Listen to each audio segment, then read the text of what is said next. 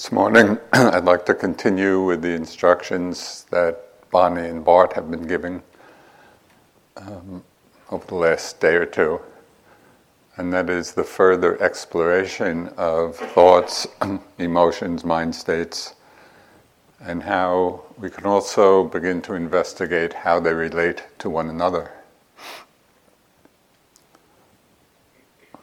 Just one clarification of terms. Um, I think we're all familiar uh, with how we use the word emotion. All of those different feelings in the mind of love and happiness and sadness and anger and grief, you know, and loss and happiness. So we're all familiar with those kinds of emotions. In the Buddhist framework, there's also a term called mind states. So mind states is a slightly larger uh, container. It includes all the emotions that we're familiar with, uh, but it also includes states of mind that we would not normally consider an emotion, perhaps like equanimity, you know, or, or calm, you know, or peace.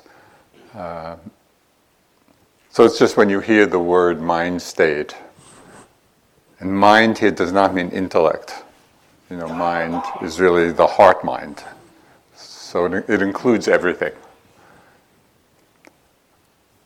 So just keep that in mind when we speak of mind states. It includes emotions and all other kinds of states of mind that might arise.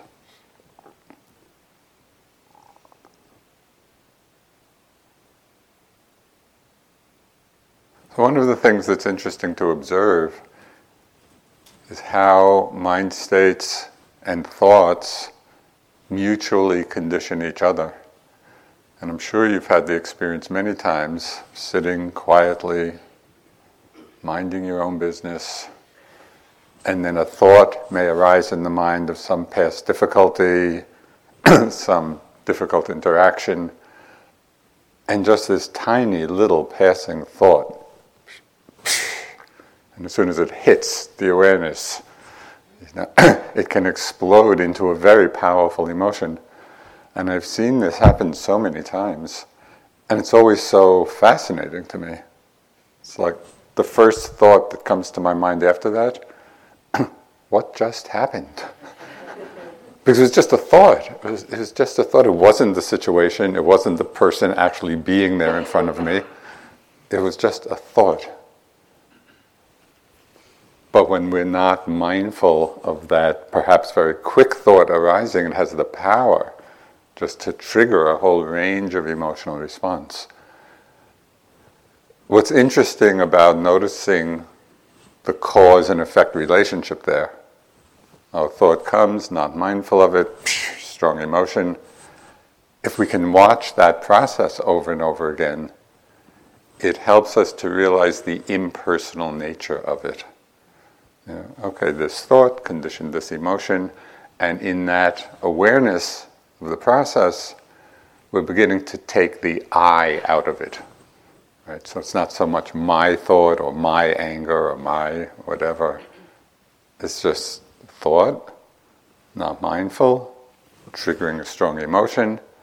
So it's an impersonal process, and it, when we can see that, we don't get so caught or imprisoned by the process and we're able to see the whole show of it with greater equanimity.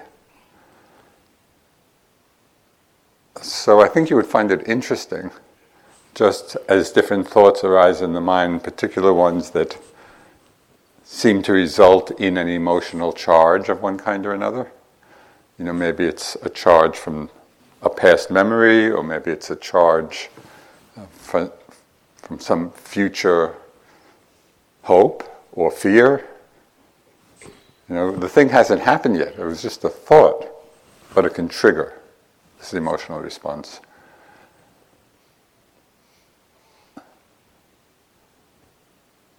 This just seems so important. Uh, undoubtedly, at all times in history, but it seems somehow particularly important now. You know, because we're just seeing over and over again in society at large how thoughts can trigger intense emotions and reactions and then everything blows up. So we can begin watching this process and learning to see it as an impersonal unfolding. It creates a lot more space then for wise discernment. the conditioning can go the other way too. Sometimes, for whatever reason, we find ourselves in the midst of some strong mind state or emotion. And then that very emotion starts triggering a lot of thoughts. So you want to see it play both ways. Sometimes the emotion triggers thoughts, sometimes thoughts trigger emotions. Uh, and all of this just becomes a very interesting investigation of how your own minds are working. You know, and the more clarity we have, the more discernment and choice we have about what's being cultivated and what can simply be let go of.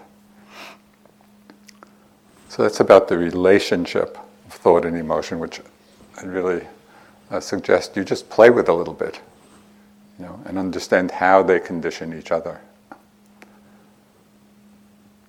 The other aspect of the instruction is to become mindful of and look very directly at the very nature of thought. Not the content, not what it's saying, not the story. So, a question that I found really helpful, and I may have mentioned a little earlier, it's a question that very few people ever ask themselves. And that is the question what is a thought? Not what is it saying, not what the, what's the content, but what is a thought as a phenomenon? And this is not something you have to think about. because we have plenty of thoughts going through the mind. You don't have to be looking for thoughts to uh, investigate this. There'll be plenty of thoughts arising, but when any thought comes just in the course of your practice and you're aware, you know, at some point in the process, you're aware that you're thinking, just in that moment, see if you can just remember that question, whether you articulate it in your mind or not, but remembering the question, oh, well, what is a thought? You know, you've just had it, or you've just had a run of thoughts, so you are actually in the experience of it. You don't have to make anything up. You know, we all experience these endless run of thoughts, holding the question from time to time, well, what is a thought? And it's quite remarkable. Because when we look on that level, not on the level of the story or the content, but on thought as a phenomena, we see that it is barely more than nothing. It's so phenomenal. These thoughts, they arise, and the content can be so compelling. But as a phenomena, as the nature of thought, we see it's just this little energy blip in the mind, you know, and it's gone. If we're not getting hooked by the content, it has no power at all. And this is the great, uh, you know, call it dilemma or challenge of our lives. When we realize that when we're not mindful that we're thinking, when we're just lost and caught up in the story, as happens perhaps most of the time. You know, so this is a very common conditioning, just being carried away, lost in our thoughts. In that mode, thoughts have tremendous power in our lives. It's like they're little dictators in the mind. Yeah, and our thoughts are just telling us do this, do that, go here, go there. Get married, get divorced.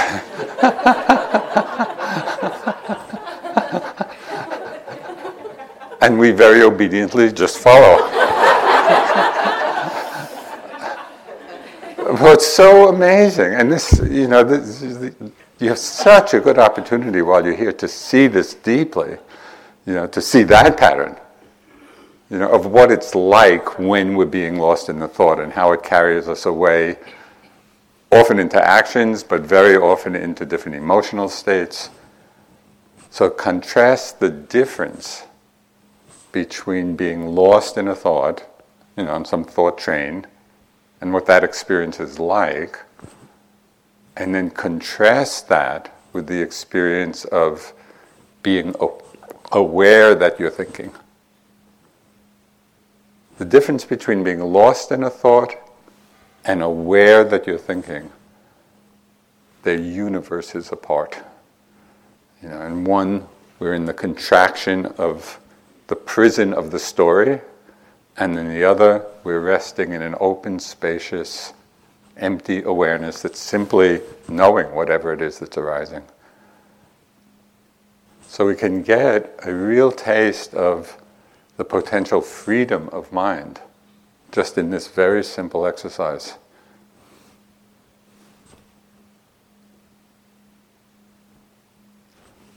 So, one way to do this, uh, as I'm sure most of you have experienced, it can be pretty challenging to be mindful of a thought just as they're arising. Right? Sometimes when the mind is clear, we can do that. But more often than not, we become aware that we're thinking maybe sometime in the middle.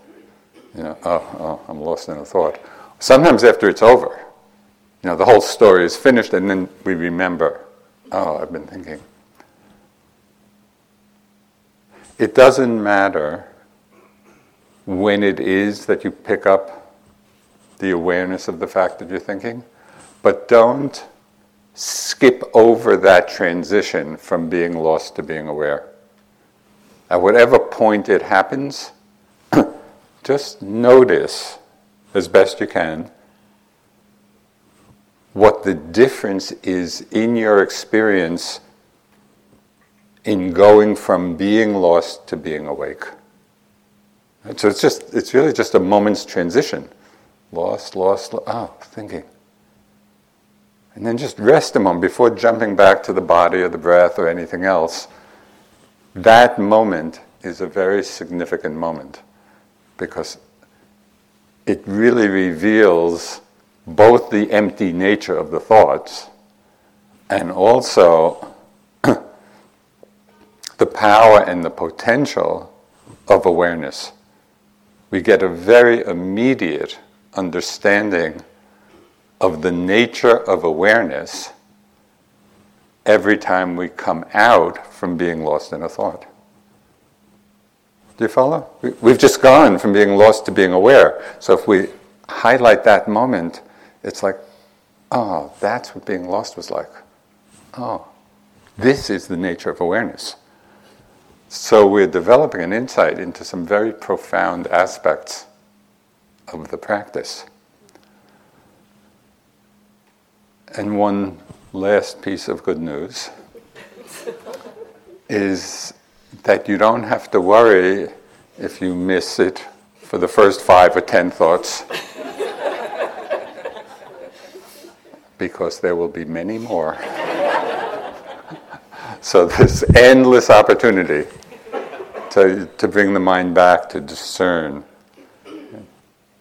the difference just in that moment of transition, being lost. Oh, thinking. What just happened in the mind? What's the difference in the mind in those two spaces? Uh, it reveals so much.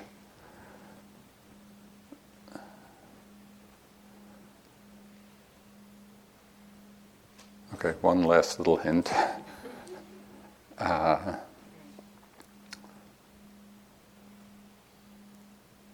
just notice if there is a conditioned tendency in your mind at all, you know, to be self judgmental about the fact that you've been lost in thought, especially if it happens again and again and for long periods of time.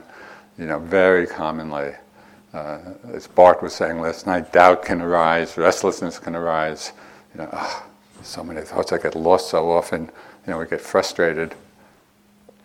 If that's a pattern, I would just suggest a very simple kind of switch, change of perspective.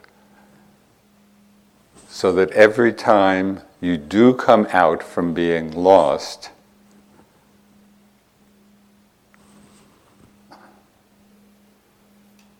I don't know the right word, celebrate the fact that you are already aware. And that moment, lost, lost, lost, and then, ah, oh, thinking, thinking. Well, that should be a moment of delight because you've just gone from delusion to awareness. So take a moment to delight in it. You know, and not only delight, but actually to experience that quality of awareness. We're connecting with something very fundamental in us. You know, this, this potential, this quality of awareness. And every single time we come out from being lost, we have that moment's experience. Because as many times as the mind gets lost, exactly that many times does it awaken eventually. You know? So don't jump over that moment or discount it or fall into the trap of then looking back and judging oneself because that's just getting lost again course, when you come out of that, you then have another chance to be aware. so, I hope this didn't confuse you too much. it's very interesting. Uh, you know, the opening lines of the Dhammapada, the mind is the forerunner of all things. It's like the mind in the big sense, the mind heart, you know everything we do in our lives originates in this heart mind. So there's nothing more important we can do than learn about it, you know, and learn what's skillful and what's not skillful, because our whole life has its origin in the mind. So let's sit for.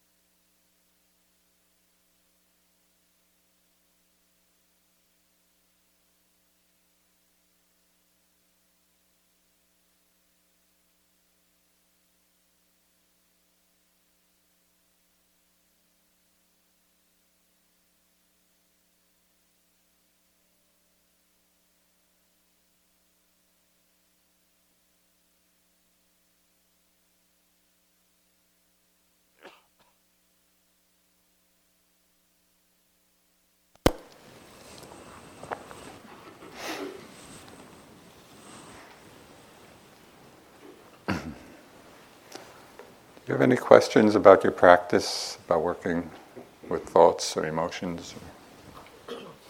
So I've noticed that once the mind calms down and I've started to notice the grosser thoughts, there's this sense of, I guess it's, it's like prelingual, like the intention to think. And then the mind kind of contracts and kind of gets stuck on that. So it's like anticipating thoughts, but a thought hasn't completely arisen yet. Okay, so as you're aware, as you're aware of that space of anticipating the thought, but it has not yet come, and you're saying that that state itself feels like a bit of a contraction. Yeah, like there's this, like a thought is forming, but there isn't an explicit thought yet. Yeah. You're giving birth to a thought. and the thought is in the birth canal. and maybe it's a little uncomfortable.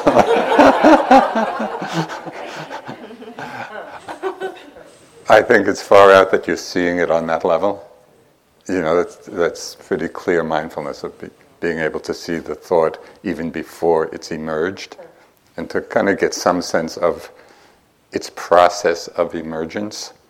So I would just kind of delight in the fact that, that you're seeing that and simply open to whatever the felt sense of that experience is. Don't try to doesn't have to become one way or another. It doesn't have to become easeful. It doesn't have to become contracted. It's just you're just watching the emergence of that thought and aware of whatever that emergence feels like. Sometimes, as you're mindful right at that point, maybe the thought won't emerge at all. You know, maybe, maybe the mindfulness right at that point, and the thought just recedes again. But sometimes it will. Sometimes it will, you know, come into consciousness. Um, so, is there some problem with that, or? No, I just it feels like that's the point where I get stuck when I'm expecting something to happen. and it Uh, hasn't uh, uh.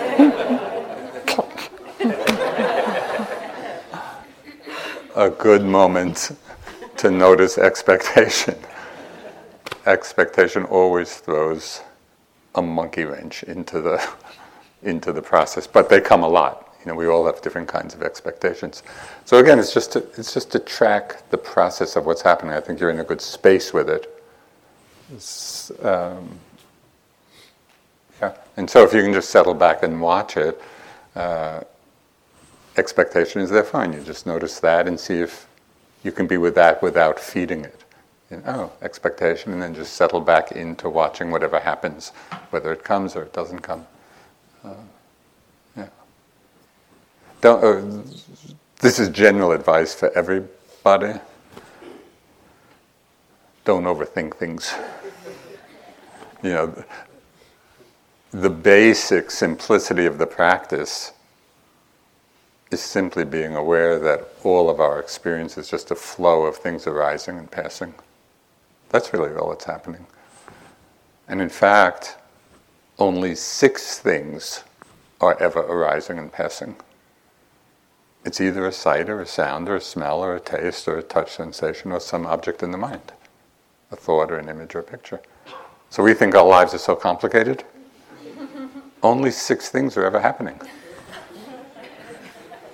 So one way of relaxing back into the practice is framing it in that way and just, oh, you know, expectation. You know, some feeling in the body, whatever it is. Yeah. Just mentioned um, mind object, maybe a thought, a picture, a sound. What is thought object? The content of the thought, or Now, a, th- a thought, a thought arises in the mind, and it can be. You can become aware of it on different levels. You can become aware of the content. Oh, this is planning. This is remembering, and that often will happen quite spontaneously. But on another level, you can de emphasize the content and really be looking at, as I mentioned earlier, thought as a phenomenon. Just what is it independent of the content? You know, and that's when we see that it's just, it's almost nothing.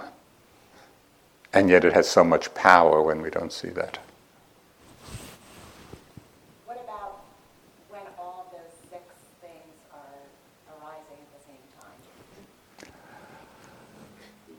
They're not actually arising at the same time, but it happens so quickly that it appears that it's arising at the same time. Um, so I would just uh, be uh, give emphasis to whatever is predominant in any one moment, and that may change moment to moment.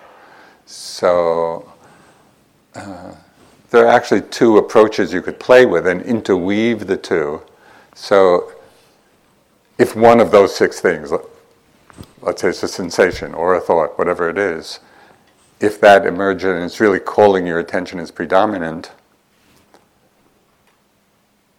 you could either just settle in the experience of that for a few moments, right, and just see how it develops, or you could you could maintain a more open awareness where you're not kind of focusing on a little more of an investigation into it, but just staying open to experience uh, its flow-like nature. That this comes and goes, this comes and goes, this comes and goes. Uh, Sometimes people think that when a lot of different things are happening or happening quickly, that somehow that's a mistake in practice. But it's actually the reverse. It's like as our mind gets calmer and quieter and less caught up in the stories, there's something I call NPMs, which are noticings per minute. You know? And the, the NPMs go way up as the mind gets quieter you know, it's okay, quiet, and then not all the time, because sometimes it can continue in kind of a slow, easeful way, but sometimes because we're not reactive, we're just seeing the very rapid change of phenomena.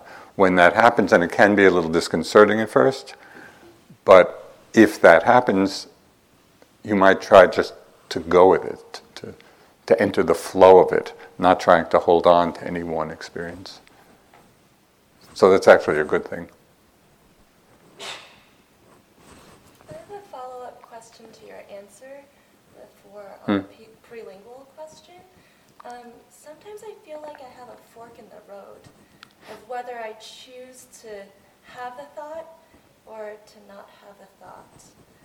And at that juncture point, Mhm. thoughts? Okay, so that's that's a very interesting point. It's the question comment was sometimes she feels like she's at a juncture in the road where there's a choice to have the thought or not to have the thought. So, as with many of the instructions, uh, first I would just play with both, just to explore what's it like when you do this, what's it like when you do that. When you get familiar with each of those processes, you know, so they're not so strange anymore. Then I would add to it really paying attention to your, the mind state as you do each one of those. So I could imagine, for example, as an impulse to think, and you're, you're aware of it before the thought comes. So I could imagine one possibility if there's the choice not to have not to think could be done in different ways. The not to think could be done, you know, where you're clamping down on it, or it could be done kind of maintaining that very open awareness, but because you're not feeding it, the thought just disappears by itself. So those are two very different ways of not having the thought. And it's the same thing if you choose to have the thought, watch the mind as that's happening and see the different attitudes there might be. So this is this is part of your exploration, and uh, yeah, it's quite a subtle place. Uh, gets very interesting. Where does investigation fit in to this? When a thought arises and it's a strong thought, perhaps it's an emotion. At what point do you choose to investigate rather than saying, oh, I'm thinking, and then just trying to let go of the thought? So when you say investigate, the question was when is it appropriate to investigate uh, thoughts? So are you asking about the investigation of the content of it to try to understand the content? Yes.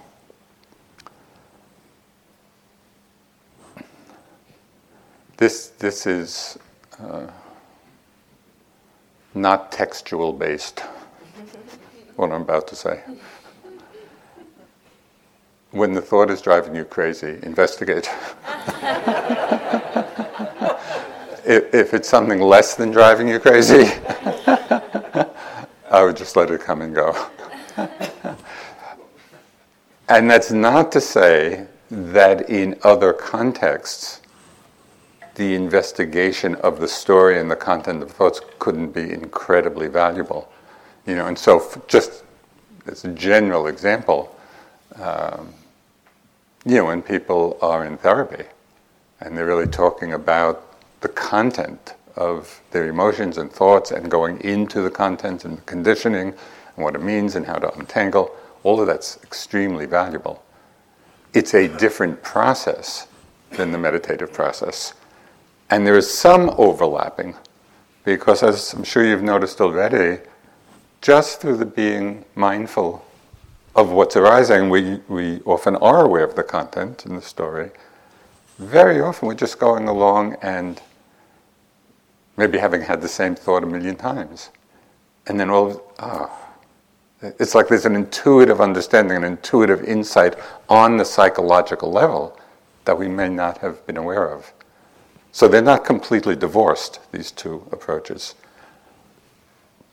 But in terms of the mainstream of the development of the meditation, if the thought is not completely compelling, you know, I might say obsessive, or if it's just a thought that has content, but it's not, it's not totally grabbing you in a sustained way, then I think it would be more valuable to just, oh, this is just a thought you know, and, and to see the impermanent, empty nature of it, because that's in some way a more powerfully transforming understanding than that of a particular content. Because here we're really getting a very deep insight into the fundamental nature, empty nature of thought. So when we really get that, that can change our lives. You know, we stop taking our thoughts quite so seriously. Uh. Okay, a bunch of announcements.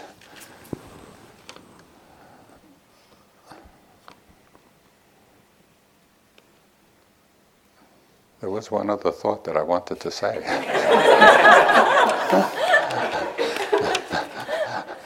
but it poked its head out and then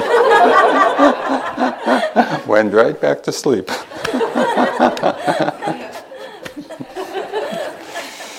okay, so first announcements for the practice leader who leads the sitting at 10:30 to 11:15. If you ring the bell at 11:10, so people have a chance to get to the groups that start at 11:15.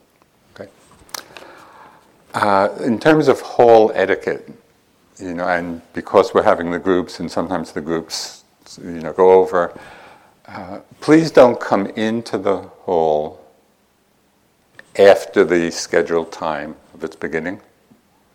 So if the group has gone over and the sitting has already begun, you can you can always sit upstairs in room 200, you know, at the end of the hall upstairs, or sit in the dining room, or do some walking. And likewise, for those of you who are in the hall, please, unless you know it's a dire emergency, please don't leave the sitting till the end of the sitting. It's just a way of kind of maintaining a, a stillness in the hall.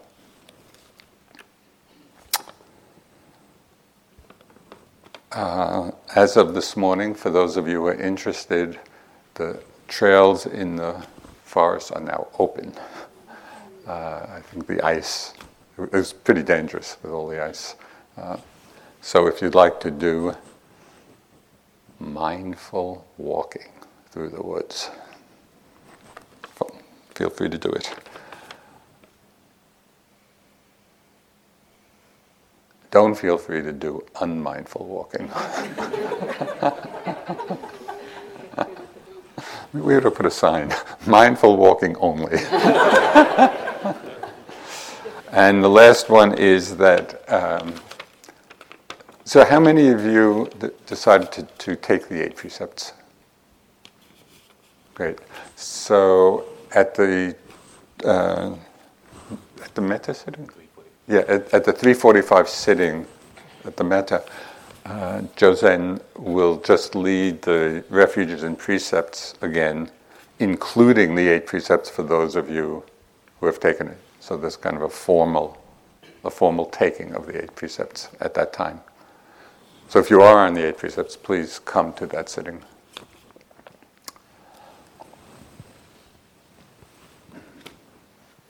Thank you.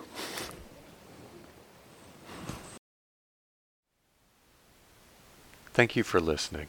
To learn how you can support the teachers and Dharma Seed, please visit dharmaseed.org slash donate.